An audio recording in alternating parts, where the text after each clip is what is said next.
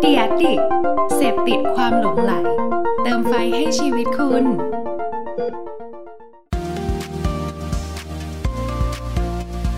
Addict Talk ชวนเพื่อนมาเล่า เมาส์มอยแบบเจาะลึก สวัสดีครับ ขอต้อนรับเข้าสู่ Addict Talk นะครับ รายการไลฟ์ของ Addict นะครับ ซึ่งวันนี้นะฮะเป็นวันที่ 3 แล้วนะครับ กับซีรีส์ไลฟ์สุดพิเศษของเรานะครับ ที่ได้รับเกียรติจากทางงานประกวดผลงานโฆษณา และความคิดสร้างสรรค์พลังหญิงสุดยิ่งใหญ่เลยนะครับ นั่นก็คืองาน g a r i t y Awards นะฮะที่เราเนี่ยจะมีการจัด g a r i t y Awards Jury Talk นะครับ เป็นการพูดคุยกับคณะกรรมการตัวแทนชาวไทยนะครับ กว่าโอ้โหเยอะมากเลยนะครับ โดยที่เราจัด 3 วันติดเลยนะครับ วันนี้ก็เป็นวันที่ 3แล้วนะครับในวันอังคารที่ผ่านมาเนี่ยเราก็ได้พูดคุยนะครับกับพี่ๆผู้บริหารเอเจนซี่ชื่อดังต่างๆนะครับเมื่อวานเนี่ยเราก็ได้พูดคุยกับทางมุมของฝั่งแบรนด์ฝั่งลูกค้ากันแล้วนะครับวันนี้ครับเดี๋ยวเราจะได้พูดคุยกับพี่ๆ Creative Director นะครับเราก็จะได้เห็นมุมมองว่าเอ๊พี่ๆ Creative เนี่ยเวลาเขาไปตัดสินงานเนี่ยเขามีมุมมองในการวิเคราะห์ผลงานเลือกผลงานที่แบบว่าเฮ้ยที่เราบอกว่าผลงานนี้ดีเนี่ยวิเคราะห์ยังไงบ้างนะครับก็เดี๋ยวเราได้เจอกับพวกเขาแน่นอน นะครับวันนี้อยู่กับผมเช่นเคยนะครับกับเพิร์ดพงศ์ปิติภาสุกยืดนะครับฟาวเดอร์ของ a d d i c นะฮะโดยที่ถ้าใครที่ติดตามมา 2 วันนะครับก็จะทราบว่าผมเองก็ไม่ได้มาคนเดียวนะครับเราขอเรียนเชิญโคโฮสของเรากันเลยดีกว่านะครับวันนี้ก็กลับมาอีกครั้งนะครับขอต้อนรับพี่เล็กครับสวัสดีคสรับวัสดีค่ะ สวัสดีค่ะอ่าวันนี้พี่เล็กมาในอีกลุกหนึ่งนะครับก็ก่อนอื่นพี่เล็กช่วยแนะนำตัวให้เพื่อนๆใน a d d i c ได้รู้จักอีกรอบนึงหน่อยครับค่ะชื่อเล็กดามิสานะคะเป็น co-founder ของ Sour Bangkok ค่ะ อืมผมคิดว่าโทษทีนะครับผมคิดว่าหลายคนโอเค อาจจะยังไม่ได้ติดตามไลฟ์ใน 2 วันที่ผ่านมานะครับอยากให้พี่เล็กเล่าให้ฟังอีกทีหนึ่งว่า Clarity Award นะครับเป็นงานประกวดแบบไหนแล้วมันต่างจากงานอื่นๆยังไงครับ ค่ะก็ g r a t y Award เป็นเวทีโฆษณาที่พิเศษมากเลย เพราะว่าเป็นเวทีแรกของโลกเลยค่ะ ที่รวมเฉพาะกรรมการที่เป็นผู้หญิงนะคะ เพราะว่าที่ผ่านมาเนี่ยเวทีหลาย ๆ เวทีเนี่ย กรรมการหลายเวทีเลยก็ส่วนใหญ่ด้วยความที่วงการโฆษณาผู้ชายจะค่อนข้างเยอะในระดับที่เป็นแบบซีดีขึ้นไปแล้วเนี่ย จะเป็นผู้ชายซะเยอะ เพราะฉะนั้นเนี่ยเหลาย ๆ เวทีก็เลยมีสัดส่วนของกรรมการหญิงกับชายไม่เท่ากันนะคะ ซึ่งหลัง ๆ เนี่ยมีหลาย ๆ เวทีที่พยายามจะ move ให้แบบเออมีผู้หญิงได้สักห้าสิบเปอร์เซ็นแต่ว่าเวทีเนี้ย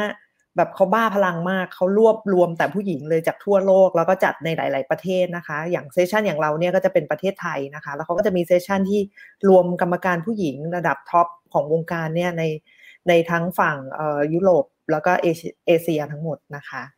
อืมครับก็จะเป็นอีกมุมมองหนึ่งที่ผมว่าน่าสนใจมากว่าเอ๊ะถ้าเป็นกรรมการผู้หญิงทั้งหมดเลยเนี่ย จะตัดสินงานเห็นว่างานไหนเนี่ยเฮ้ยมันน่าสนใจเนี่ยมันจะต่างจากปกติไหมนะครับ ซึ่งค่ะผมก็เชื่อว่าสุดท้ายแล้วอย่างที่เราคุยกันวันแรกนะครับ ว่างานดีเนี่ยมันก็ไม่ว่าจะผู้หญิงผู้ชายมองเนี่ยมันก็ต้องดีอยู่แล้ว นะครับใช่ถูกต้องมีอันนึงค่ะที่อยากจะถามพี่เล็กครับ เพราะว่าจริงๆแอดดิกเองเราก็มีเห็นข่าวสารของ g r a t y Award ตั้งแต่แรก ๆ เลยนะครับว่าเฮ้ยค่ะมีใครจะมาเป็นกรรมการอะไรยังไงบ้าง แล้วก็ไปสะดุดที่ตำแหน่งอันนึงของพี่เล็กฮะที่เฮ้ยพี่เล็กเป็น Ambassador ของ g r a t y Award เลยเนี่ยตำแหน่งนี้ค่ะคือเรามีหน้าที่อะไรยังไงบ้างอะครับค่ะก็จริงๆแล้วเข้าใจว่า Ambassador ทุกปีที่เขาเริ่มก่อตั้งมาก็น่าจะเป็นเอ่อ ตำแหน่งที่ช่วยเป็นกระบอกเสียงให้กับเวทีนี้ค่ะ เพราะว่าเวทีนี้ค่อนข้างจะ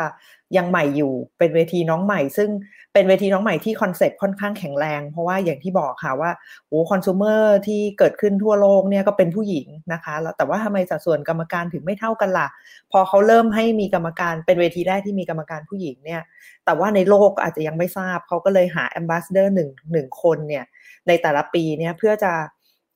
ทำหน้าที่หลายอย่างค่ะ ก็จะมีการช่วยประชาสัมพันธ์ในแง่ของตัวอวอร์ดให้คนเข้าใจว่าเวทีนี้เป็นยังไงนะคะแล้วก็ช่วยในการรีคูดหลาย ๆ ท่านคือนำเสนอชื่อกรรมการหลายท่านที่น่าสนใจเข้าไปแล้วทางเกรตี้อวอร์ดเองเขาก็จะมีคณะกรรมการเลือกอีกทีหนึ่งค่ะ อืมก็เรียกได้ว่าเป็นตำแหน่งที่เหมือนตัวแทนในการนางประสาวชาไทสัยมนิดพันนึธ์งติดต่ออ่ากับทุกฝ่ายนะฮะเพื่อให้เวทีนี้เนี่ยเป็นที่รู้จักมากยิ่งขึ้นนะครับ เพราะว่าใช่ค่ะจริงๆก็เป็นเวทีประกวดอันหนึงที่อย่างที่พี่เล็กบอกเลยว่าน่าสนใจมากๆ แล้วก็เพิ่งเริ่มต้นนะครับ หลายคนอาจจะยังไม่ได้รู้จักมาก่อนนะครับ แต่ว่าค่ะเดี๋ยววันนี้เรามาดูกันนะครับว่าคณะกรรมการชุดที่ 3 ที่เราจะมาพูดคุยกันในวันนี้เนี่ยจะมีผลงานไหนที่แบบว่าเฮ้ยน่าสนใจจากเวทีนี้มาเล่าให้ฟังกันบ้างค่ะนะครับ ก็โอเคฮะงั้นผมขออนุญาตเชิญ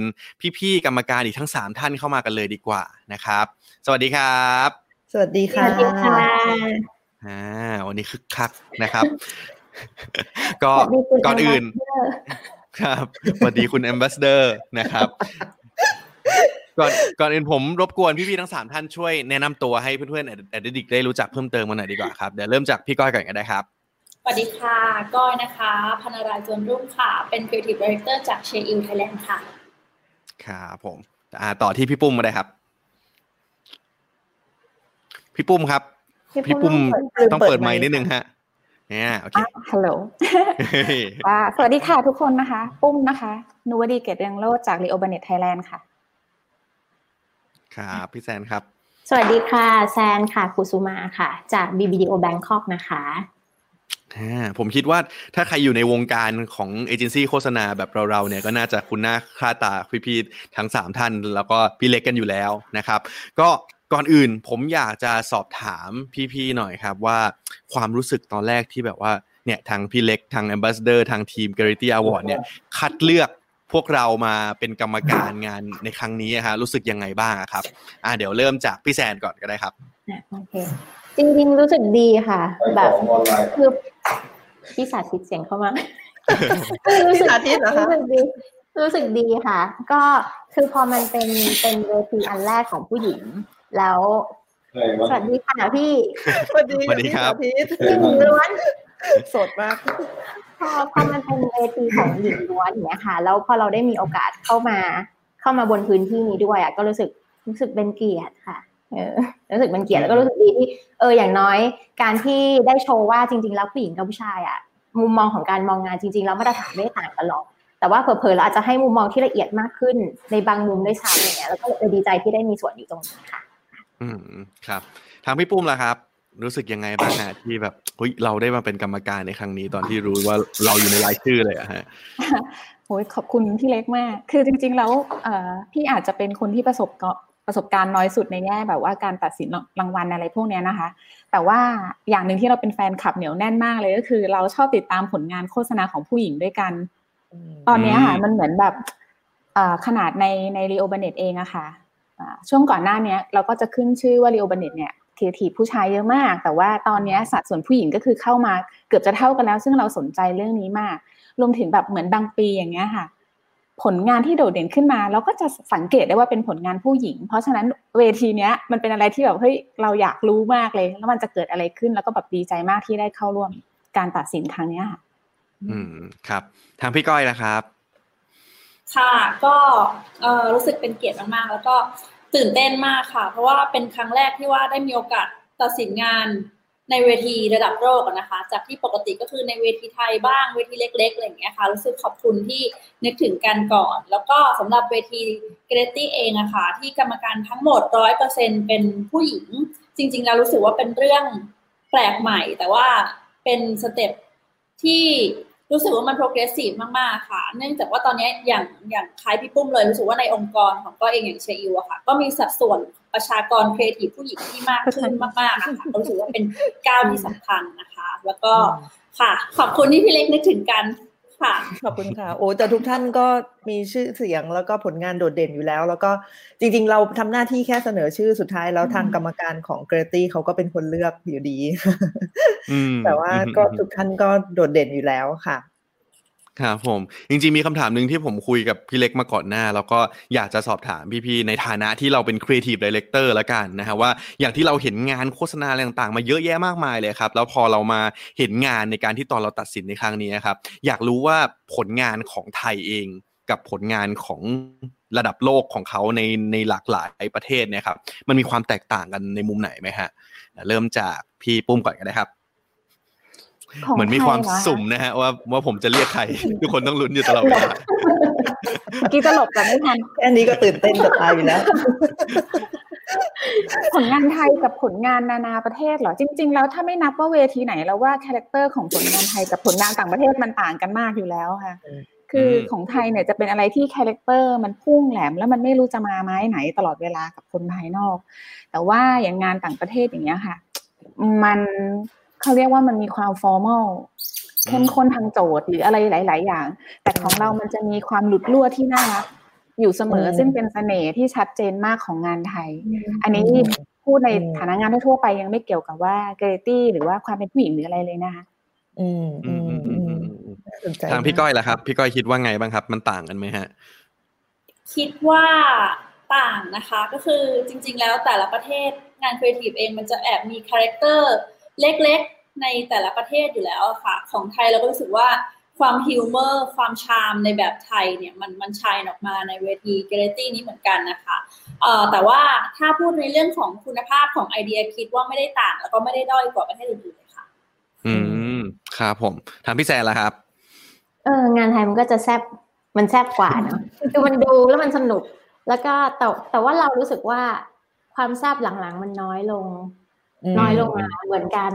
อาจจะด้วยหลาย ๆ อย่าง แต่ว่าทั้งนี้ทั้งนั้นพอพอเวลามองอะค่ะ คือเมืองนอกเนี่ยเขาจะได้แบรนด์ใหญ่ ๆ เสมอเสมอแต่ว่าอย่างเมืองไทยเรายังจะขาดยังขาดแบรนด์ที่เป็นบิ๊กแบรนด์มาก ๆ ที่จะมาแบบแซบอยู่อะไรเงี้ยค่ะก็เลยรู้สึกว่าเออน่าจะดีถ้าเกิดว่าเราพาความแซบเนี่ยให้มันให้มันสร้าง culture local กับ กับแบรนด์ที่มันเป็น big brand ที่อยู่ในประเทศได้อย่างเงี้ยสมมติก็จะก็จะทำให้ให้ความแซบไทยมันไปอีกมันไปอีก step หนึ่งได้ดีอะไรเงี้ยเออก็ก็หวังว่าเวทีหน้าน่าจะแบบจะมีแบรนด์ใหญ่ ๆ มา มาแซบอืมอะไรกันแบบนี้กันอะไรอย่างเงี้ยค่ะอืมค่ะอืมอืมอืมอืมจริงนะนี่แล้วแล้วพี่เล็กล่ะครับ คิดว่ามีมุมไหนอยากเสริมเพิ่มเติมไหมฮะว่าความแตกต่างหรือความเหมือนมันมีอะไรยังไงบ้างครับก็เป็นเหมือนที่ทุกคนพูดมาเลยค่ะ พอเราเห็นภาพรวมงานไทยก็จะเน้นเน้นฮาเนาะแบบว่า แบบขนาดเป็น cat พวกแนวส่งเสริมสังคมหรืออะไรอย่างเงี้ยเออเราก็ยังขำเลยอะในขณะที่ประเทศอื่นเขาเขาซีเรียสจริงนะเขาซึ้งเขามาใหญ่อะไรอย่างเงี้ยค่ะ เราก็รู้สึกว่างานไทยมี character ที่ที่ค่อนข้างชัดเจน แต่ว่าแค่เสียดายคนไทยอาจปีนี้อาจจะส่งน้อยไปหน่อยก็เลยได้เห็นวาไรตี้ของเอ่องานของแต่ละที่แต่ละวิธีคิดไม่ค่อยไม่ค่อยหลากหลายเท่าไหร่ค่ะ อืมอืมครับผม ก็หวังว่าปีต่อๆไปก็จะมีงานหลากหลาย แล้วก็งานไทยเนี่ยก็จะน่าจะไปเตะตากรรมการแบบชัดเจน character อืมชัดๆอย่างนี้อย่างที่เราแบบเห็นงานในเวทีอื่น ๆมากขึ้น นะครับค่ะก็อยากจะสอบถามพี่ๆทุกท่านเลยครับว่าคือเวลาพูดถึงการตัดสินเนี่ยอะแน่นอนผมคิดว่าเด็กๆ หลายๆ คนเขาอาจจะยังไม่รู้หรอกว่าเบื้องหลังการตัดสินเนี่ยมันหุยมีความเหนื่อยเหมือนกันนะ มันแบบต้องดูงานจำนวนเยอะมากๆ แล้วมันก็มีเกณฑ์ที่เราต้องมาคิดว่าเฮ้ยงานนี้มันเหมาะสมอะไรไหมนะครับซึ่งอย่าง g r a t y Award เองพี่พี่เล็กครับช่วยเล่าให้ฟังหน่อยได้ไหมครับว่าเกณฑ์เบื้องต้นมันมันมีอะไรบ้างครับที่เวลาตอนตัดสินงานของ g r a t y ค่ะครับจริงๆแล้วตัวเกรตี้เขาก็เหมือนมีด็อกิเมนต์สั้นๆมาก็คือแบบเหมือนน่าจะเป็นแค่เกณฑ์ว่าอยากให้พยายามให้สกอร์ให้หลากหลายหรืออะไรอย่างเงี้ยค่ะ แต่ว่าพอดีมีการประชุมกันก่อนหน้านี้ว่าเกณฑ์การตัดสินเนี่ยเราก็ให้ based on งานที่แบบดีที่สุดโห fresh idea execution ใหม่ หรืออะไรเงี้ยค่ะ ที่ที่เป็นแบบเเราจะแบ่งสกอร์ค่ะ คือสมมุติว่าเต็มสิบเนี่ยเราจะมี range ของมันคือ หนึ่งสองสามเนี่ยคือเป็นงานที่เราคิดว่าไม่น่าจะรอดด้วยทางใดทางหนึ่ง เช่น ผิดโจทย์ไม่เข้าใจไม่ relate หรืออะไรเงี้ยเราก็จะสกอร์มันอยู่ในหนึ่งสองสาม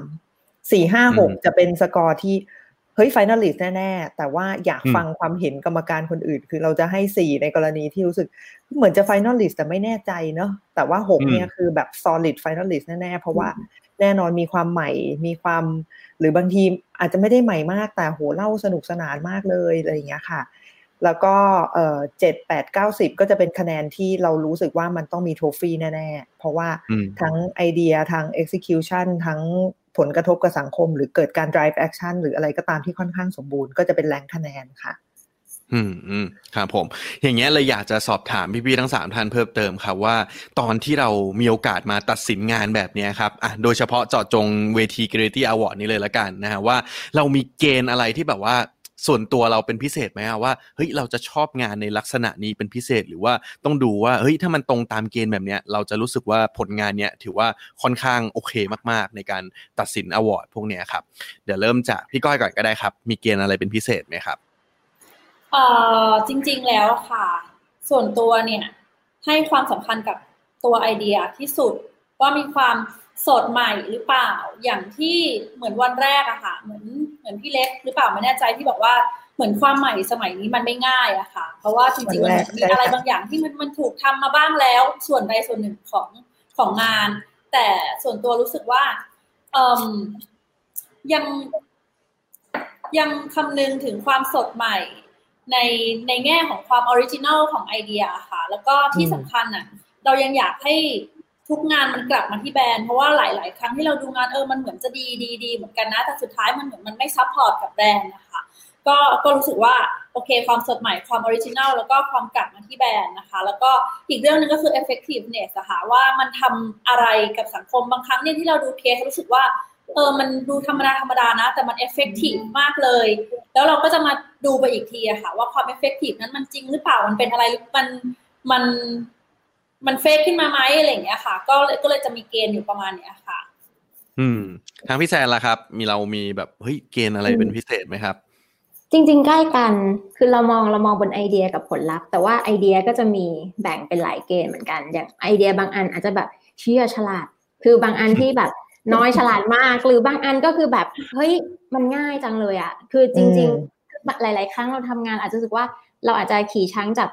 มดเป็นน้มอยนุษย์ซับซ้อนด้วยเออใช่แต่อันเนี้ยมันมันแบบเฮ้ยแค่นี้ก็หรือจริง ๆ แค่นี้ก็ได้แล้ว บางครั้งอาจจะไม่ต้องทุ่มเงินเยอะ คือมันก็กลับมาสอนเราอีกทีนึงคือไม่ต้องไปเอาเงินลูกค้าเยอะก็ได้อย่างเงี้ยค่ะเอออืมหรืออันสุดท้าย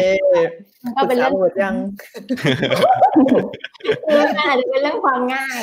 ซึ่งเออความง่ายมันก็คือเหมือนอันที่อันแรกที่เราเล่าเนี่ยค่ะ แล้วสุดท้ายแบบเกณฑ์หนึ่งที่กลับมาก็เหมือนกัน เพราะเราเราไม่อยากให้อวอร์ดมันเป็นแค่สิ่งที่สิ่งที่บูชาแค่ไอเดียเนาะสุดท้ายมันต้องกลับมาที่ผลลัพธ์อะค่ะเออผลลัพธ์เราก็จะมองสองอย่าง ก็คืออันแรกคือตอนที่กดชอบไม่ชอบคือมันอยู่กับผลลัพธ์ก่อนว่ามันทำงานกับเราไหมคือถ้าไอเดียนั้นน่ะมันทำงานกับเราเราเฮ้ยเราให้อะสมมุติว่าเราชอบงานอินเดียมากเลยเราไม่ใช่คนอินเดีย คือเราก็จะว่าเออผลลัพธ์นี้เราให้อะไรเงี้ยแล้วแล้วก็ค่อยไปดู effective ของ คนอินเดียอีกทีนึงว่าว่ามัน work ไม่ work เป็น support อะไรยังไงอะไรเงี้ยค่ะอืมอืมอืมอืมอืมทางพี่ปุ้มล่ะครับ มีอะไรเสริมเพิ่มเติมไหมฮะอ๋อคือเรารู้สึกว่าการที่เราได้รับมอบหมายให้ทำหน้าที่กรรมการเหมือนเขาให้ดาบเรามาแล้วค่ะ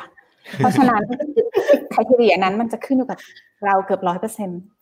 ก็อืมเอาจริงๆอันดับแรกเนี่ยปุ้มไม่ได้ดูงาน award นานมาก พยายามแบบรีบตัวเองออกไปเพื่อไปถอยมาจากดูมาจากไกลๆอะไรเงี้ยค่ะ กลับมาดูอีกครั้งหนึ่งอะมันเหมือนเรดาร์เราชัดมาก ว่าตอนเนี้ยค่ะงานมันเขาเรียกว่างานที่มันมีอนุภาพพอที่จะดึงความสนใจอะมันมีทั้งงานที่มีสิ่งนั้นอยู่และไม่มีซึ่งมันจะเห็นชัดมาก เพราะว่ายุคนี้มันเหมือนเป็นเป็นยุคดิจิตอลอย่างเงี้ยค่ะ บางงานมันเหมือนกับมันมาในฟอร์มที่เราต้องตั้งใจดูเขาเราถึงจะอินกับเขาอะแบบเนี้ย ไอ้งานพวกเนี้ย เราก็เลยรู้สึกว่ายุคเนี้ย มันไม่น่าไหวแล้ว แต่ในขณะที่บางงานอะเขาใช้เวลาแค่ประมาณคำพูดแรกเขาก็แบบได้หัวใจเราไปแล้ว ใครทีเดียแรกของของเราก็เลยอาจจะเป็นเรื่องเนี้ยค่ะ ว่าอืมเปิดมาเนี่ยมันใช่งานที่มันเหมาะกับยุคนี้ไหมวะมันดึงความสนใจหรือเปล่าวะหรือว่าถ้าเราไม่ได้เป็นกรรมการเนี่ย คนเขาจะมานั่งตั้งใจดูแบบเราหรือเปล่าอย่างเงี้ยค่ะอันเนี้ยน่าจะเป็นใครทีแรกเลยหลังจากนั้นก็คืออะความชอบของเราค่ะเออ แล้วก็ปุ้มนี่หลีดด้วยความเป็นมนุษย์เลยเนาะใช่แล้วก็คือพอมันเปิดประตูทัชชิ่งเราได้แล้วเราว่าโอกาสที่จะเป็นงานดีก็จะมีแล้วค่ะหลังจากนั้นค่อยไปเช็คเรื่องความใหม่ความถูกต้องอะไรอย่างเงี้ยค่ะ ความตอบโจทย์ไหมหรือว่าสุดท้ายแล้วแบบแป๊กหรือเปล่าหรือว่าเออจบสวยอะไรพวกเนี้ยค่ะ ค่ะอืค่ะมครับ ก็ผม wrap up ให้ฟังอีกทีหนึ่งนะครับ จากที่พี่ๆพูดกันมา ก็ผมคิดว่าแก่นหลักๆ เนี่ยก็คืออย่างแรกก็ไอเดียเนาะเราก็ดูกันที่ไอเดียแหละว่าเฮ้ยมันน่าสนใจไหมมันแปลกใหม่ไหมมันสดใหม่ไหมเฮ้ยบางอันมันฉลาดบางอันก็ง่าย ๆ เลย แต่ว่ามันก็สามารถถ่ายทอดออกมาได้นะครับอืมแล้วก็ส่วนที่สองก็คือเรื่องผลลัพธ์ว่าเอ้ยทำออกมาจริงๆมันมันมันไม่ใช่ปล่อยไปอุ้ยสร้างสรรค์ดูสวยงามเฉยๆแต่ว่ามันกลับมาที่แบรนด์ด้วย มันตอบโจทย์กลุ่มเป้าหมายด้วยนะครับ แล้วก็อย่างที่พี่ปุ้ม เสริมเข้ามานะครับก็คือเอ๊ะแล้วมันเหมาะกับยุคสมัยนี้หรือเปล่า เพราะว่าบางงานเนี่ยอุ้ยออกมาดีเลยนะ น่าสนใจตอบโจทย์กับแบรนด์ แต่ว่าเฮ้ยมันมันไม่เหมาะกับยุคในปัจจุบันเนี่ยครับก็เป็นมุมมองหนึ่งที่ผมคิดว่า ถ้าสมมติว่าเพื่อนๆ ใครที่ตอนนี้เนี่ยคุณเป็นครีเอทีฟคุณกำลังสร้างสรรค์ผลงานอยู่เนี่ยผมคิดว่าวันนี้เราก็ได้แก่นเบื้องต้นแล้วเหมือนกันนะครับว่าถ้าสมมุติว่าเราอยากจะสร้างสรรค์ผลงานที่มันมีโอกาสได้ award เนี่ยจะเริ่มต้นยังไงนะครับ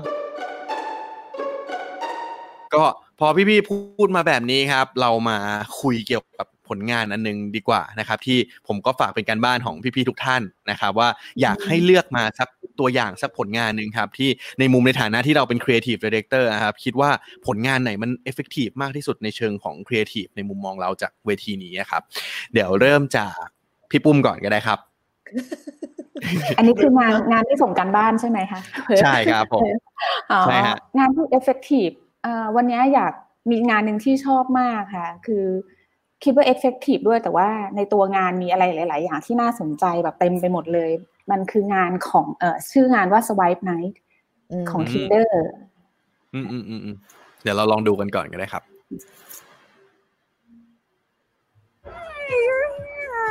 Come on in, everyone's inside. Are you guys seeing this? Guys, this is real. Don't leave me. Go free. You guys. Ah! God, he was annoying. Five days straight, no. Can you help? She's really hurt. Over here. What the hell are we supposed to do with these?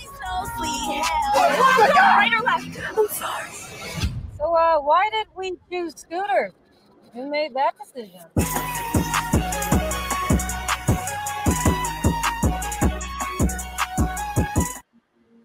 อืมอืมค่ะ ค่ะพี่ปุ้มใช่เล่าเหมืให้อนฟังเลยครับ ค่ะเหมือนเล่าไอเดีอัยนรีแคปค่ะอืม ได้ค่ะ ก็อย่างวิดีโอที่เราเห็นกันเนี่ยค่ะ จริง ๆ แล้วเราจะเห็นมันเหมือนกับมันเป็น teaser ของซีรีส์อะไรหรือเปล่าอืมเขาทำให้เรารู้สึกอย่างนั้น แล้วเราด้วยภาพลักษณ์เอ่อ ด้วยภาพเอ่อสีสัน art direction อะไรในในซีรีส์นี้มันก็ทำให้เราคิดว่าอ๋อ Netflix แน่ ๆ หรืออะไรเงี้ยนะคะซึ่งตอนจบแล้วมันไม่ใช่ มันกำลังบอกเราว่าซีรีส์เนี้ย on air ใน Tinder ซึ่งอันนี้คือเป็นดอกแรกแล้วว่า Tinder กำลังจะทำหนังซีรีส์เหรอค่ะ ก็ที่ที่ยกงานเนี้ยขึ้นมา เพราะว่าไอ้ความเป็นซีรีส์ไม่ใหม่ คือถ้าจะตัดสินเรื่องความทำซีรีส์ก็คือแบบซีรีส์เป็นอะไรที่ทำกันช้ำไปหมดแล้ว แต่ว่าอันเนี้ยเราว่าเขาทำในบ้านของเขาได้ดีมากค่ะ คำว่าทำในบ้านหมายถึงว่า Tinder เองอะมันไม่ใช่แพลตฟอร์มไหนเลยอะเขาเป็นแพลตฟอร์มบ้านเขาเองอะค่ะที่อ่าไว้เดทใช่ไหมไม่เคอืมไม่เคยเล่นนะคะ ไม่เคยเล่นเหมือนปัด ปัดขวานี่คือ ปัดขวานี่คือเอาไหมแฟนปัดขวาคือเอาใช่ไหมใช่ใช่เอาเอาเออเนี่ยแซนเคยเล่นไม่ไม่ได้เหมือนกันค่ะเนาะใช่ เออเหมือนเหมือนเราจะเดทใครถ้าเราปัดขวาคือเราสนใจเขาปัดซ้ายคือเราไม่สนใจ ทีเนี้ยเขาก็เอา mechanic เนี้ยมาเป็นแพลตฟอร์มในการทำซีรีส์ซึ่งเจ๋งมากค่ะ เป็นซีรีส์ที่เราอะต้องผ่านคืนวันสิ้นโลกอะค่ะ ด้วยการตอบคำถามอะค่ะด้วยการเลือกทิศทางของหนังว่าเราจะเลือกไปทางไหนพอเราเลือกแล้วอะซีรีส์นั้นเนื้อเรื่องก็จะเปลี่ยนไปตามนั้นนะคะอืมซึ่งสุดท้ายแล้วเนี่ยอ่าเวลาเราเลือกอะไรแล้วเนี่ยค่ะ ไอเดียเนี้มันบอกว่าถ้าเราเลือกอะไรแล้วอะ เขาจะไปแมทกับคนที่เลือกคำตอบแบบเดียวกับเรา แล้วก็จะจับอืมจับคู่เดทให้เรากับให้ให้คุยกันอะไรอย่างเงี้ยค่ะกับคนที่ตอบเหมือนเรา คือเมื่อก่อน tinder มันเหมือนเราดูแค่หน้าตาถูกไหมคะมชอบไม่ชอบแต่ตอนนี้มันเหมือนกลายเป็นว่า เราเริ่มทำความรู้จักกันลึกซึ้งขึ้ด้วนยเออใช่อืมด้วยนิสัยบางอย่างผ่านการเลือกคำตอบของของในซีรีส์เนี้ยแหละอืมซึ่งเจ๋งมาก เออเราชอบเรารู้สึกว่ามันเป็นการใช้แพลตฟอร์มที่ดีมาก แล้วก็ ไม่รู้จะปฏิเสธยังไง เพราะว่ามันเหมือนก่อนหน้านี้ค่ะ เราได้ได้รับข่าว PR เกี่ยวกับงานนี้มาแล้ว ซึ่งเขาพูดประโยคนึงอะ CEO ของ Tinder เขาบอกว่า คนเราเนี่ยเดทกันด้วยการพาไปชมความบันเทิงมาไม่รู้กี่ปีแล้วอืมใช่ทีนี้เราก็อะก็จริงเลยแล้วมันเออมันจริไม่มีเนอะเหตุผลอืมเออมันจริงเลยแล้วทำไม tinder ถึงจะทำซีรีส์บน Tinder ไม่ได้ แล้วก็เหมือนอืมเราก็ไปดูหนังกันบน tinder แล้วก็ตอบตรงกัน แล้วเราก็มาเดทกัน คือมันเหมือนแบบเราว่ามันทั้งใหม่ทั้งกล้าทั้งแบบว่า เอามีมีแพลตฟอร์มที่ไม่มีต้นแบบที่ไหนเลยบนโลกก็มีเขาเนี่ยแหละเขาก็ทำของเขาบนนั้น แล้วมันก็ตรงตอบโจทย์ effective แล้วเราก็ดูเหมือนมี conversation ให้คุยกับผอที่เราสนใจด้วยค่ะ เพราะว่ามันเหมือนเดิมผู้เราก็ชาอายจจะผู้ชายเออใช่ค่ะปกติเราก็อาจจะแบบเอ้ยทำเธอชื่ออะไร เธอ เรียนอะไรหรอไงเป็น conversation day day ซึ่งโอกาสที่จะทำให้เดทเดทมัน successful มันต่ำแต่ถ้าเกิดเราเริ่มด้วยความชอบหรือความสนใจหรือทัศนคติอะไรบางอย่างที่เราแสดงออกไปในซีรีส์อะเราว่าคุยกันได้ทั้งคืนอืมเพราะว่านี่ขนาดพี่ปุ้มบอกว่าพี่ปุ้มไม่ได้เล่นนะฮะ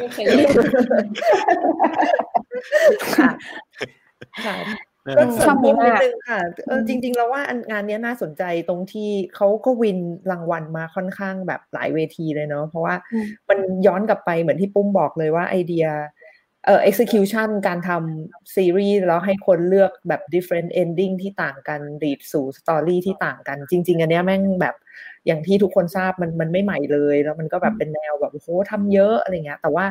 พอเจออยู่บนแพลตฟอร์มที่ใช่ ซึ่งเป็นแพลตฟอร์มของคนยุคนี้จริงๆอะไอเดียมันกลายเป็น fresh ขึ้นมาทันทีเลยอะอืมอืมก็เลยรู้สึกว่ากลับไปตอบเรื่องที่เราคุยกันวันแรกว่าเออที่พี่กรณ์เขาเคยพูดว่าพี่กรณ์ที่เออเป็นเจ้านายเก่าที่โอกิลวี่อะค่ะ แกเคยพูดว่ามัน old enough to be new ไหม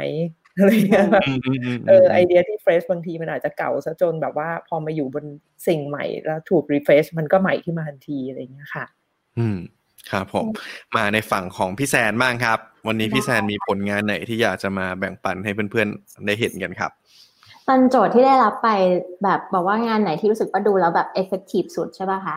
แล้วก็พอตัดสินสักช่วงหนึงเนี่ย กลับมาบ้านก็คือยังจำไองานนี้ได้อยู่เลยอะไรเงี้ยได้ได้ความอืม culture มันมาก ๆ นะ เดี๋ยวลองเดี๋ยวลองดูดูตัวเคสก่อนก็ได้ค่ะ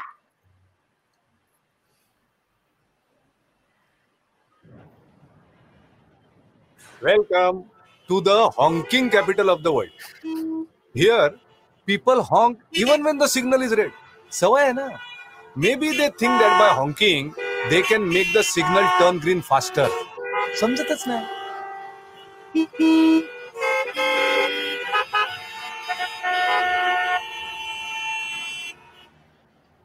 We, the Mumbai police, we are itching to do something about this. One day, we connected decibel meters to a few signal poles around the city.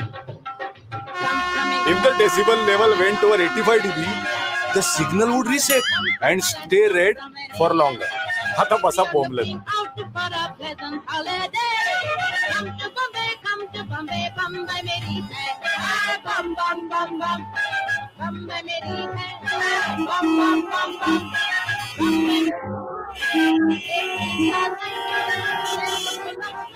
बजाओ बजाओ। और ज़ोर से बजाओ। और रुको।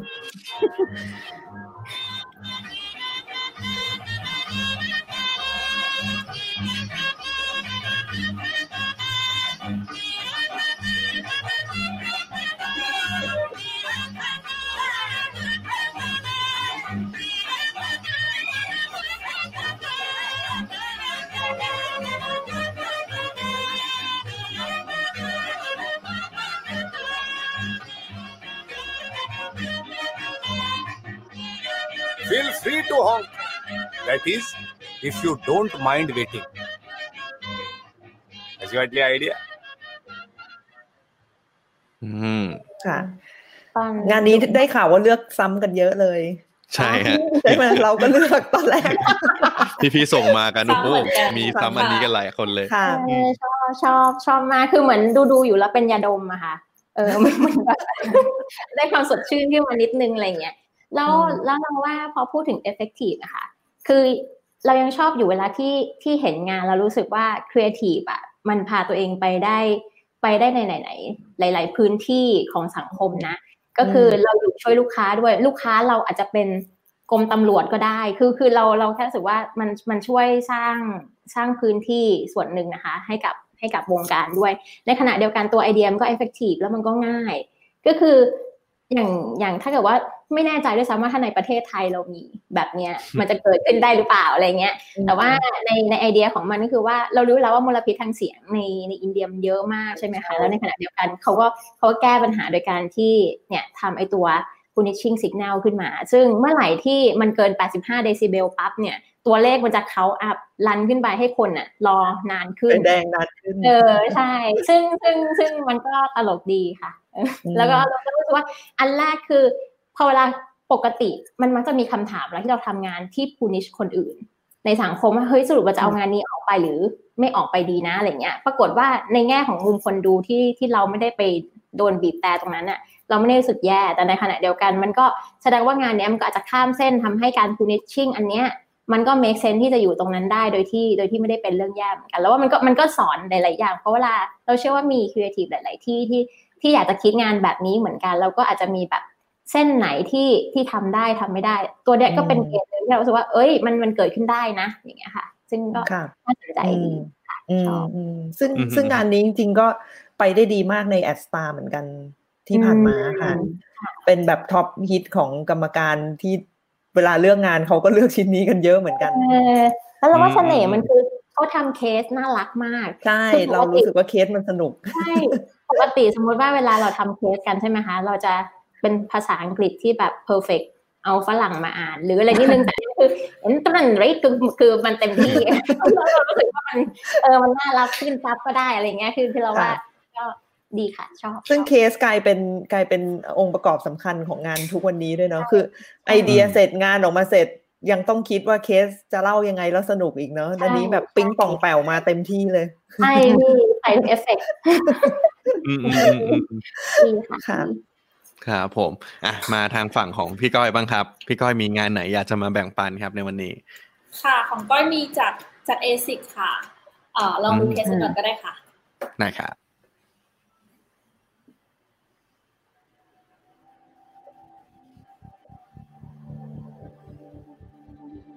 Runners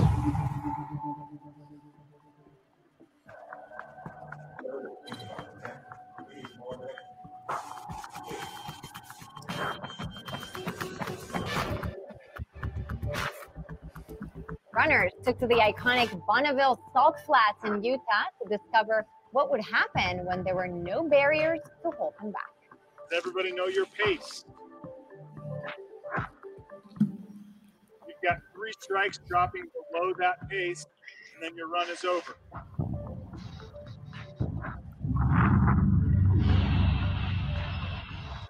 Okay, runners, take your marks.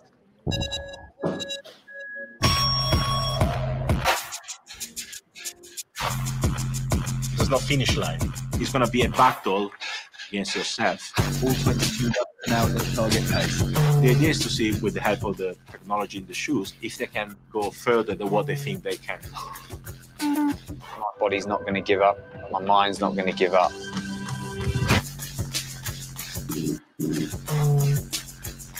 There's really nothing to distract me. I barely could see anybody up there.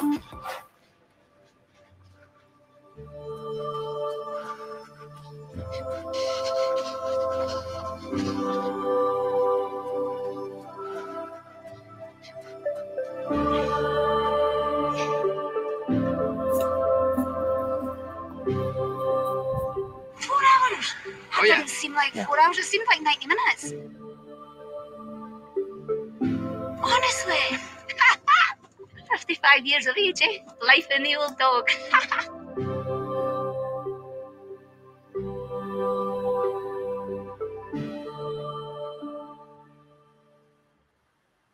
อืมก้อยต้องเป็นคนวิ่งแน่เลยอะ ใช่ขอออกกำลังใช่กาป่ะยเป็นคนออกกำลังกายมากแนวนะ แนวแนวเออนักกีฬานิดนึงค่ะ จริงๆจริงๆแล้วที่ชอบที่สุดก็ต้องบอกว่าซ้ำกับแซนค่ะเพราะว่านั้นแบบขำแล้วมันก็จำดี แต่ว่าอันเนี้ยเป็นอันดับสองในดวงใจที่เป็นเจ้า Eternal Run อะนะคะ เพราะว่าชอบตัวไอเดียเลยมันมัน simple มากๆ ด้วยแบบ เออเราเล่นกีฬาแล้วเราก็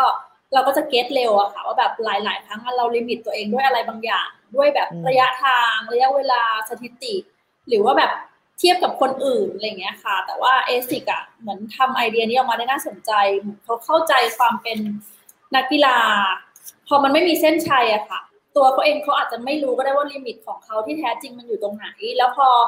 รีซ l มันออกมาว่านักกีฬากว่า 70%น่ะไปได้ไกลกว่าที่ตัวเองคิดไว้ก็รู้สึกว่าเป็นหนึ่งในไอเดียที่มันค่อนข้าง effective มากค่ะ มันง่ายดีด้วยอืมอืมอืมอืมอืม รู้สึกมีเลท่านยไหนนะอยากว่าเสริมไหมเหมือนอืมคิดมาจากอินไซต์ของนักวิ่งจริงๆก็คือเหมือนมันเจอแบบ behavior จริง ๆ เนาะอืมอืมแต่อืมเหมือนกับว่าแต่อย่างปุ้มปุ้มไม่วิ่งนะพี่ แต่ว่าอืมงานนี้งานนี้ก็ทำเราน้ำตาจะไหลเหมือนกันอะคือเราว่าอืมการที่ที่เส้นชัยมันอยู่ที่เราหยุดเมื่อไหร่แล้วแต่อะมันไม่หยุดวิ่งเราว่ามันเป็นแมสเซจที่ยิ่งใหญ่มากเลย แล้วก็หมายถึงว่าในบรรดารองเท้าวิ่งอะค่ะ เออเออคุณก้อยหยิบอันนี้มาดีจังเลยอะเราลืมไปแล้วเนี่ย ในบรรดารองเท้าวิ่งอะมันเหมือนกับว่า เอ่อทำการตลาดยากขึ้นเรื่อยๆนะเพราะว่าคู่แข่งโหดกันมากเลยแต่ละยี่ห้ออะแล้วตอนไอ้เคสเนี้ย ตอนแรกก็เห็นเหมือนกันนะพี่ว่าแบบจะมาไม้ไหน จะจะเจ๋งกว่าที่เขาทำกันมาหรือเปล่า แต่ว่าพอดูเสร็จก็ต้องยอมเลยอะว่าอืมถ้ามาอย่างนี้ก็คือแบบ ใช้ความใหม่และความบ้าบ้าพอทางเมสเซจด้วยนะ หรือการคิดไอเดียที่แบบสุดทางจริงๆแล้วทำให้มันแบบเด้งขึ้นมา อืมอืมอืมอืมอืมผมว่ามันเจ๋งตรงที่มันกลับมาที่แบรนด์ด้วยแบบเห็นภาพด้วยเนาะว่าอ๋อเขาอยากต้องการ stand for อะไรนะครับ ก็อืมเลยทำให้เขาเนี่ยน่าจะโดดเด่นขึ้นมาในตลาดมากขึ้นจากผลงานนี้เหมือนกันนะครับอืมจริงก็ ฟังจากทั้งสามท่านแล้วนะครับ จริง ๆ ก็ขอพี่เล็กอีกทีหนึ่งนะฮะว่าเอ๊ะถ้าสมมติว่าวันนั้นเนี่ยในวันแรกพี่เล็กมาแชร์ผลงานอันหนึ่งแล้วก็คือตัว Hershey นะครับค่ะมีผลงานไหนอีกไหมนะฮะที่พี่เล็กคิดว่าเฮ้ยมันโดนใจเรามากเลยครับค่ะ ก็จริง ๆ งานที่เลือกมา เพราะว่าคิดว่าเราก็ดูจากสองวันที่ผ่านมาด้วยค่ะ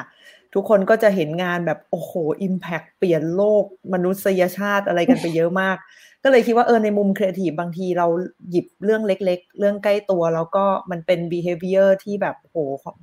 เกี่ยวข้องกับมนุษย์ยุคนี้มาก ๆ เลยอะไรเงี้ย ก็เลยคิดว่าหยิบงานที่ที่รู้สึกว่าเล็กแต่ใกล้ตัวมาค่ะ ให้ลองดูก่อนกันก่อนก็ได้ค่ะลุ้นนะครับว่าเป็นงานไหน But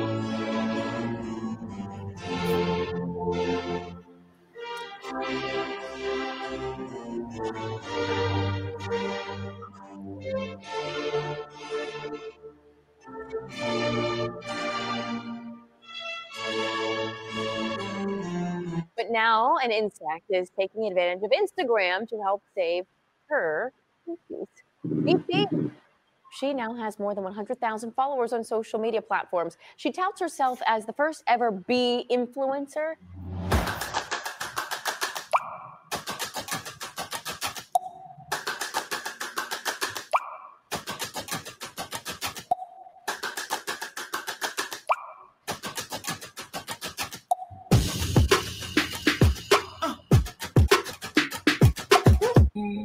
Nous sommes tous des abeilles.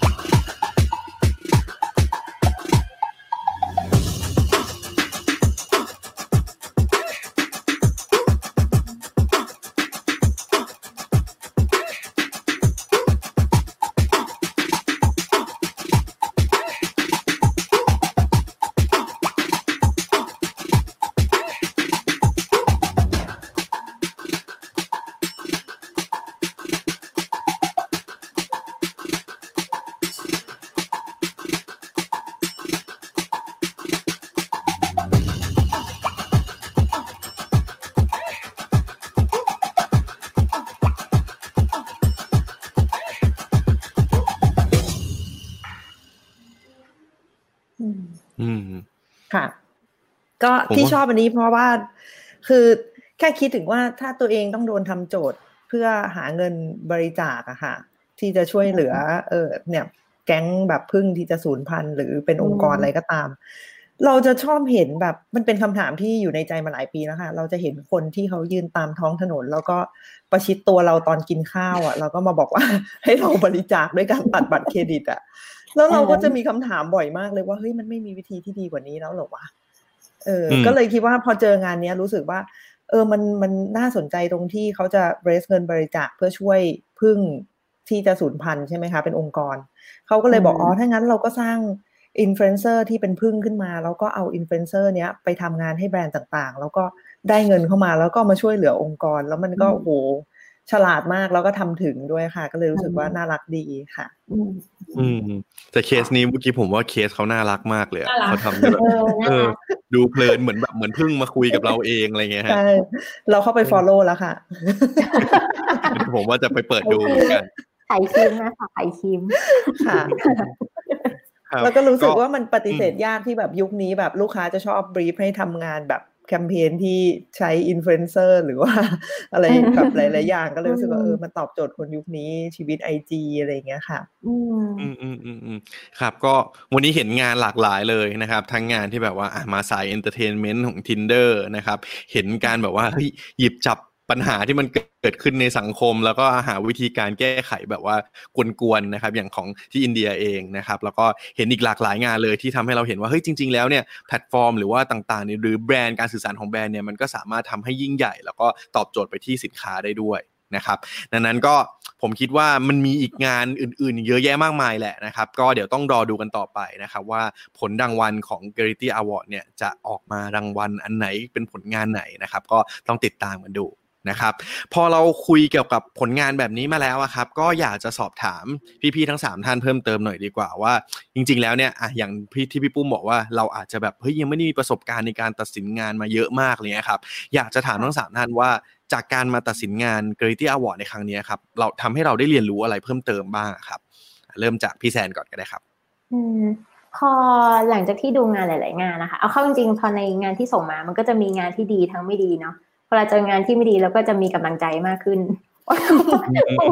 ว่าแบบเฮ้ยบอกกับไปน้องๆว่าเฮ้ยไปได้นะ งานที่คิดปัจจุบันนี่ดีกว่าที่งานที่ส่งบางอันด้วยซ้ำอะไรเงี้ยแต่ว่าแต่ว่าแต่ว่าแต่ว่าสิ่งที่สิ่งที่รู้สึกว่าได้จริง ๆ อะ คือ พอพอเราได้เห็นว่าคนอื่นเขาทำอะไรอะค่ะแล้วพอมันเป็นคนโฆษณาด้วยกันเองอะเราเชื่อว่าที่ทุกคนยังอยู่ในวงการโฆษณาเพราะว่าทุกคนยังอยากทำงานที่ดีอยู่พอมันพอมันเข้าไปอยู่ในตรงพื้นที่ตรงนั้นน่ะมันทำให้ เราตัดสินเสร็จแล้วเราก็อยากจะกลับมาทำงานของเราให้มันดีขึ้น เราอยากจะกลับไปพุชแบรนด์ของลูกค้าเราที่อยู่ในมือ เราอยากจะหาว่าอะไรที่มัน work กับเขาจริง ๆ เราอยากทำเคสที่มันได้ผลลัพธ์แบบนั้นให้ลูกค้าเรามากขึ้นอะไรอย่างเงี้ยค่ะเออนี่นี่คือสิ่งที่เราได้แล้วก็พลังตรงนี้บางทีก็ถ้าไม่หมดซะก่อนก็แบ่งให้น้องๆหรือคนอื่นรอบๆตัวได้เป็นแรงผลักดัน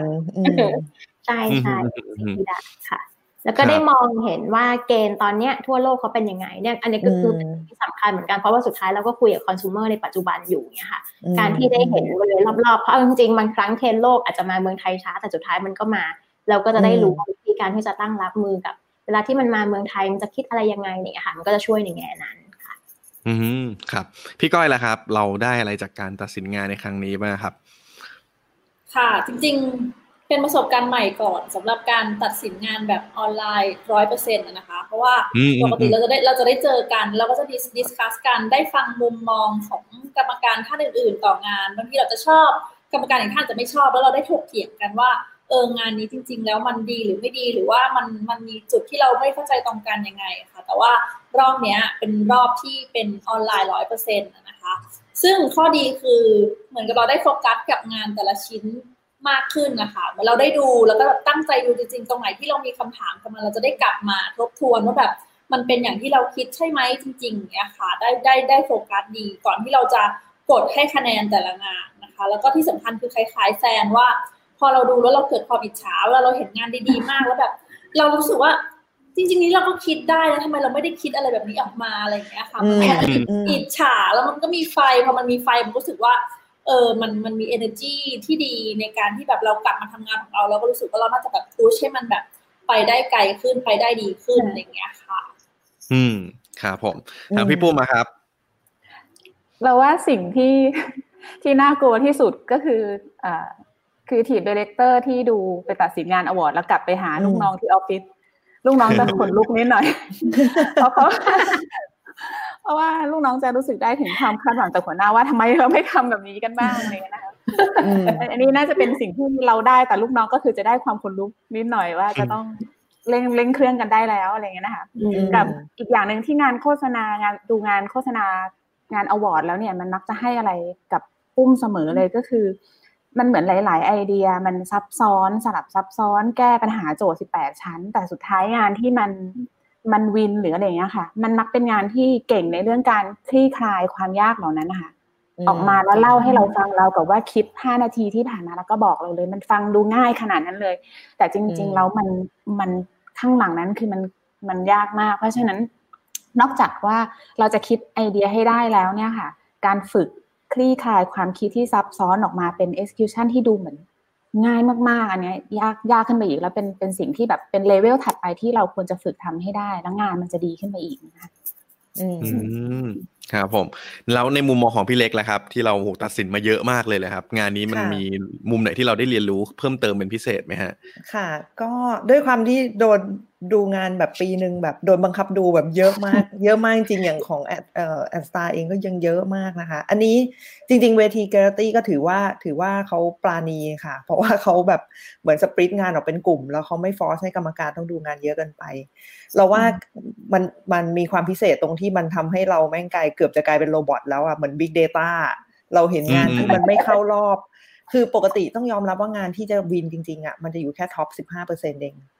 เราได้เห็นมีโอกาสเห็นว่าแปดสิบห้าเปอร์เซ็นที่มันไม่วินอะ มันเพราะอะไร ซึ่งมันจะอืมคนละมิติกับน้องที่มาดูงานที่วินแล้วนะคะ เพราะว่าอืมเขาก็จะคิดว่าเฮ้ยมันจะเหมือนที่ปุ้มบอกเลยมันชิปมาแล้วเหมือนกับ เอ้ย ก็แค่คิดแค่นี้ได้แม่งก็เหมือนจะได้รางวัลแล้วเนอะแต่จริงๆมันไม่ใช่มันมีงานที่โจทย์คล้ายกันมาก execution ทำไม่ถึง หรือเขาเลือกจะเล่าอีกแบบหนึ่งหรือมันเห็นมิติของความต่างไอ้แปดสิบห้าเปอร์เซ็นนั่นแหละที่ทำให้เรารู้ว่าความไม่ work มันคืออะไร อันนี้เราว่าเป็นเรื่องสำคัญ แล้วมันก็ทำให้เรา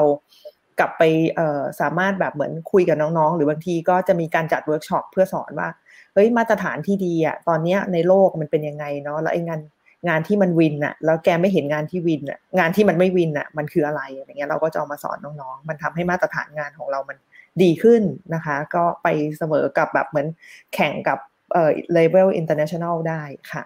อืมอืมอืมอืมจริง ๆ มันมีคำถามหนึ่งที่ที่วันนั้นผมก็ถามทางพี่ๆที่เป็นแบบผู้บริหารเอเจนซี่แล้วแหละฮะว่าเฮ้ยความสำคัญของการส่งงานประกวด award แบบเนี้ยมันยังสำคัญอยู่ไหม ผมเลยอยากจะทราบในมุมของ Creative Director บ้างฮะอืมว่าเฮ้ยทำทำ ไอ้การที่เราไปสามารถไปคว้ารางวัลมาได้ หรือว่าไปได้รางวัลอะไรอย่างเงี้ยครับ มันจะสามารถคือเพราะอะไรเหตุผลอะไรที่ที่เราถึงอยากจะได้รางวัลนะฮะเผื่อแบบลูกค้าดูอยู่จะได้อ๋อเข้าใจว่าทำไมงานนี้ถึงแบบว่าอยากจะแบบเอาไปส่งรางวัลด้วยอะไรอย่างเงี้ยครับเดี๋ยวเริ่มจากพี่ก้อยก่อนก็ได้ครับ คิดว่าเพราะอะไรอะครับที่แบบเฮ้ยมันยังสำคัญอยู่แล้วเราถึงอยากจะส่งงานพวกนี้ ค่ะ ก็ถ้าถามว่ายังสำคัญไหมสำคัญอยู่แน่นอน เพราะว่า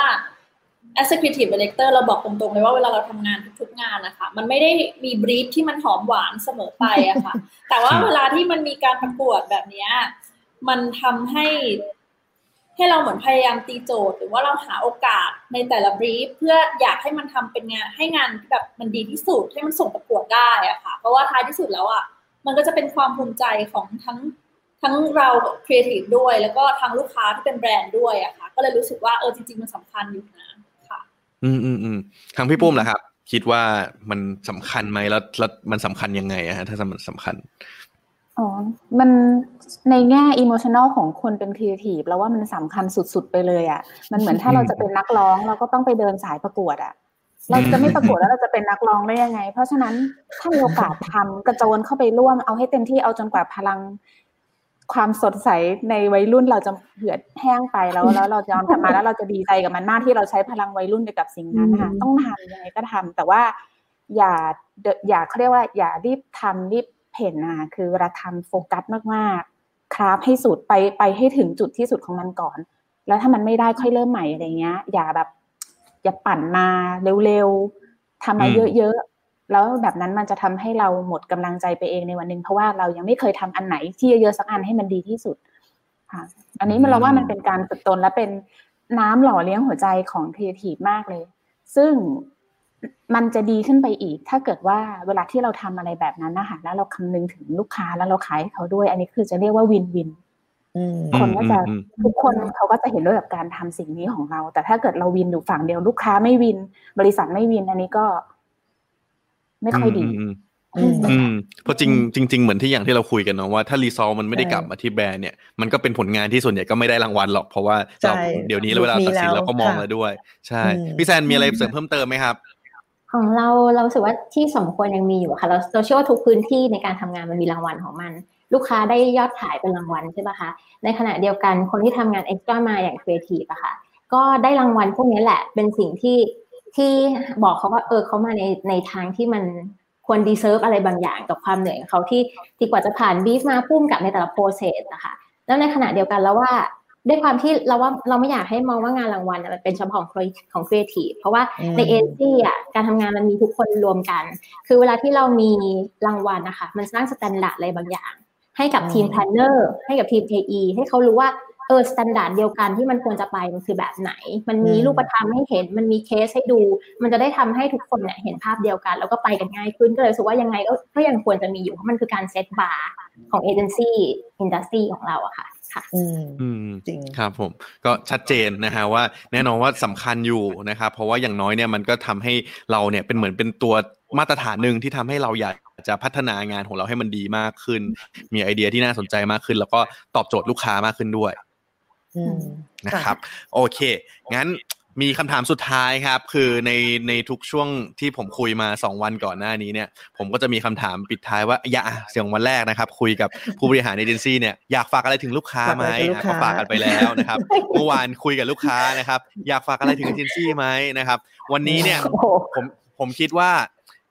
อยากให้พี่ๆฝากถึงคนในวงการเราดีกว่า แบบอะน้องอืมๆครีเอทีฟหรือว่าคนในวงการเอเจนซี่หรือว่าพี่ๆทุกคนดีกว่าว่าอะถ้าในวงการเอเจนซี่เนี่ยต่อไปเนี่ยครับถ้าสมมุติเราอยากจะสร้างสรรค์ผลงานให้มันออกมามีประสิทธิภาพมากขึ้นเนี่ยในมุมมองในมุมมองเราเราคิดว่าเฮ้ยมันมีอะไรที่เราควรให้ความสำคัญ หรือว่าควรต้องพัฒนาหรือว่าควรปรับเปลี่ยนอะไรในมุมไหนเพิ่มเติมไหม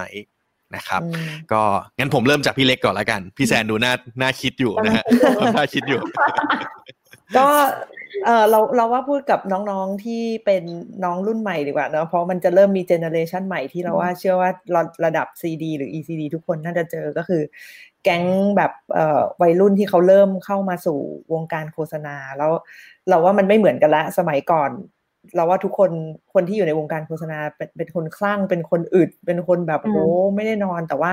พอยุคเนี้ยเด็กเขามีทางเลือกเยอะเขาก็จะแบบว่า เอ้ย ถ้าทำงานแล้วมันเหนื่อยมาก เดี๋ยวหนูไปทำออนไลน์ หรืออะไรเงี้ย ไปเป็นยูทูบเบอร์ก็ได้อะไรเงี้ยค่ะ ก็น้องเขาก็จะเหมือนเป็นอีกเจเนอเรชันหนึ่งซึ่งถ้าเราจะฝากไว้จริง ๆ แล้ววงการโฆษณามีเสน่ห์มากนะคะ อยากให้ใช้ความเป็นคนโบราณเข้ามาอีกนิดนึง แบบมีความอึดมีความเป็นแบบ passion แล้วสู้แล้วอยู่กับวงการให้ได้นานๆแล้วเขาจะพบว่าจริง ๆ วงการเนี้ยให้อะไรกับเอ่อชีวิตหรือว่าเอ่อความพยายามหรือตอบแทนอะไรหลายอย่างในชีวิต อยากให้อดทนอีกนิด แล้วก็ต่อสู้อยู่รอดในวงการไปให้ได้แล้วเขาก็จะเป็นระดับ top ค่ะ ครับ มาที่พี่ปุ้มแล้วกันครับ พี่ปุ้มคิดว่าอยากจะฝากอะไรบ้างฮะโหก็ เราว่ามันครีเอทีฟมันไม่ได้ prove คือคนที่จะมาทำงานในเอเจนซี่ค่ะ เราคิดว่ามันไม่ได้ prove อย่างรวดเร็วภายในสี่หรือห้าใช่ปีเลยอะอืมมันเราเราให้ตัวเองเจ็ดปีเลยด้วยซ้ำซึ่งเนี้ย หลาย ๆ คนอืมหรือน้องรุ่นใหม่อาจจะไม่รู้ น้องอาจจะรู้สึกว่าอืมสองปีแล้ว หรือหรือท่านไม่เหมาะอืมจริงๆใช่แล้วจริงแกบอกนะ ปีเดียวเองเดี๋ยวนี้อืมจริงๆแล้วบางแกคนบอกแค่สี่เดือนก็ไปแล้วเออหรือฉันไม่เหมาะจริงนะประโยคนี้ใช่เลยใช่เขาถามตัวเองเร็วมากเลย ซึ่งจริง ๆ แล้วอยากให้ใจเย็น แล้วพอมันทะลุอืมได้เนี่ยมันแคร็กบางอย่างได้แล้วเนี่ย มันจะชิวเลย แต่มาอืมให้ถึงตรงนั้นให้ได้อะแล้วก็อีกอย่างหนึ่งคือเรารู้สึกว่าไม่เด็กนะ เป็นเจนเขาเรียกว่าถ้าเจนนี้ก็อาจจะกำลังแตะสามสิบอะ คืออมเขาเล็กกว่าเราแต่เขากำลังโตขึ้นมานะอยู่คาบเกี่ยวระหว่างความเป็นเด็กกับผู้ใหญ่ แล้วว่าเจนนี้เขามีคำถามในหัวเขาเยอะมากเลยว่าเขาเหมือนเขาไม่พึงพอใจกับกับความสามารถตัวเอง อันนี้ก็เป็นอีกอย่างหนึ่งที่เราอยากบอกเราอยากบอกว่า ช่างมันเถอะหมายถึงว่าเอออย่าไปอย่าไปคิดว่าตัวเองไม่โหฉันไม่เก่งโลกล่มสลายแบบเราอยากบอกเลยว่าช่างมันเถอะ อันนี้ก็เป็นอีกส่วนหนึ่งอยากให้อดทนต่อไปอีกสักสามปี มันก็จะทะลุเหมือนกันแล้วน้องก็จะมีชีวิตที่มีความสุขนะคะแล้วก็ถ้าเราอดทนกับอะไรบางอย่าง หรือว่าเราให้เวลากับการเรียนรู้อะไรบางอย่างมากพออะ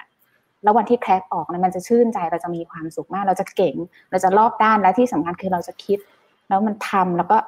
อย่างในเวลาที่รวดเร็วได้ด้วย ทุกวันนี้เราอาจจะรู้สึกลำบากกับการเร่งงานปั่นงาน เพราะว่า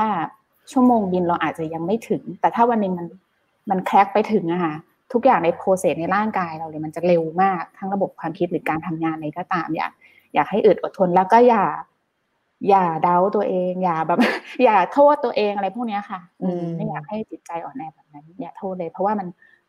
ปกติมากชิวๆน้องอืมอืมอืมอืมอืมครับ ทางพี่แซนแล้วครับ ของเราอาจจะเป็นเหมือนช่วงนี้มันเศรษฐกิจมันก็ไม่ค่อยดีเนาะ แล้วเราว่าแบบหลาย ๆ ที่มันก็จะมีบางคนก็จะมองว่าแบบเป็นชาเลนจ์หรือบางคนก็อาจจะมองว่าเป็นแบบโอ้ยจุดอ่อน วงการจะไปรอดไหมเนี่ยหรือแบบทุกอย่างมันจะเจ๊งหรือเปล่าอะไรเงี้ย คือคือเราว่าถ้าเกิดว่าสังเกตอะค่ะ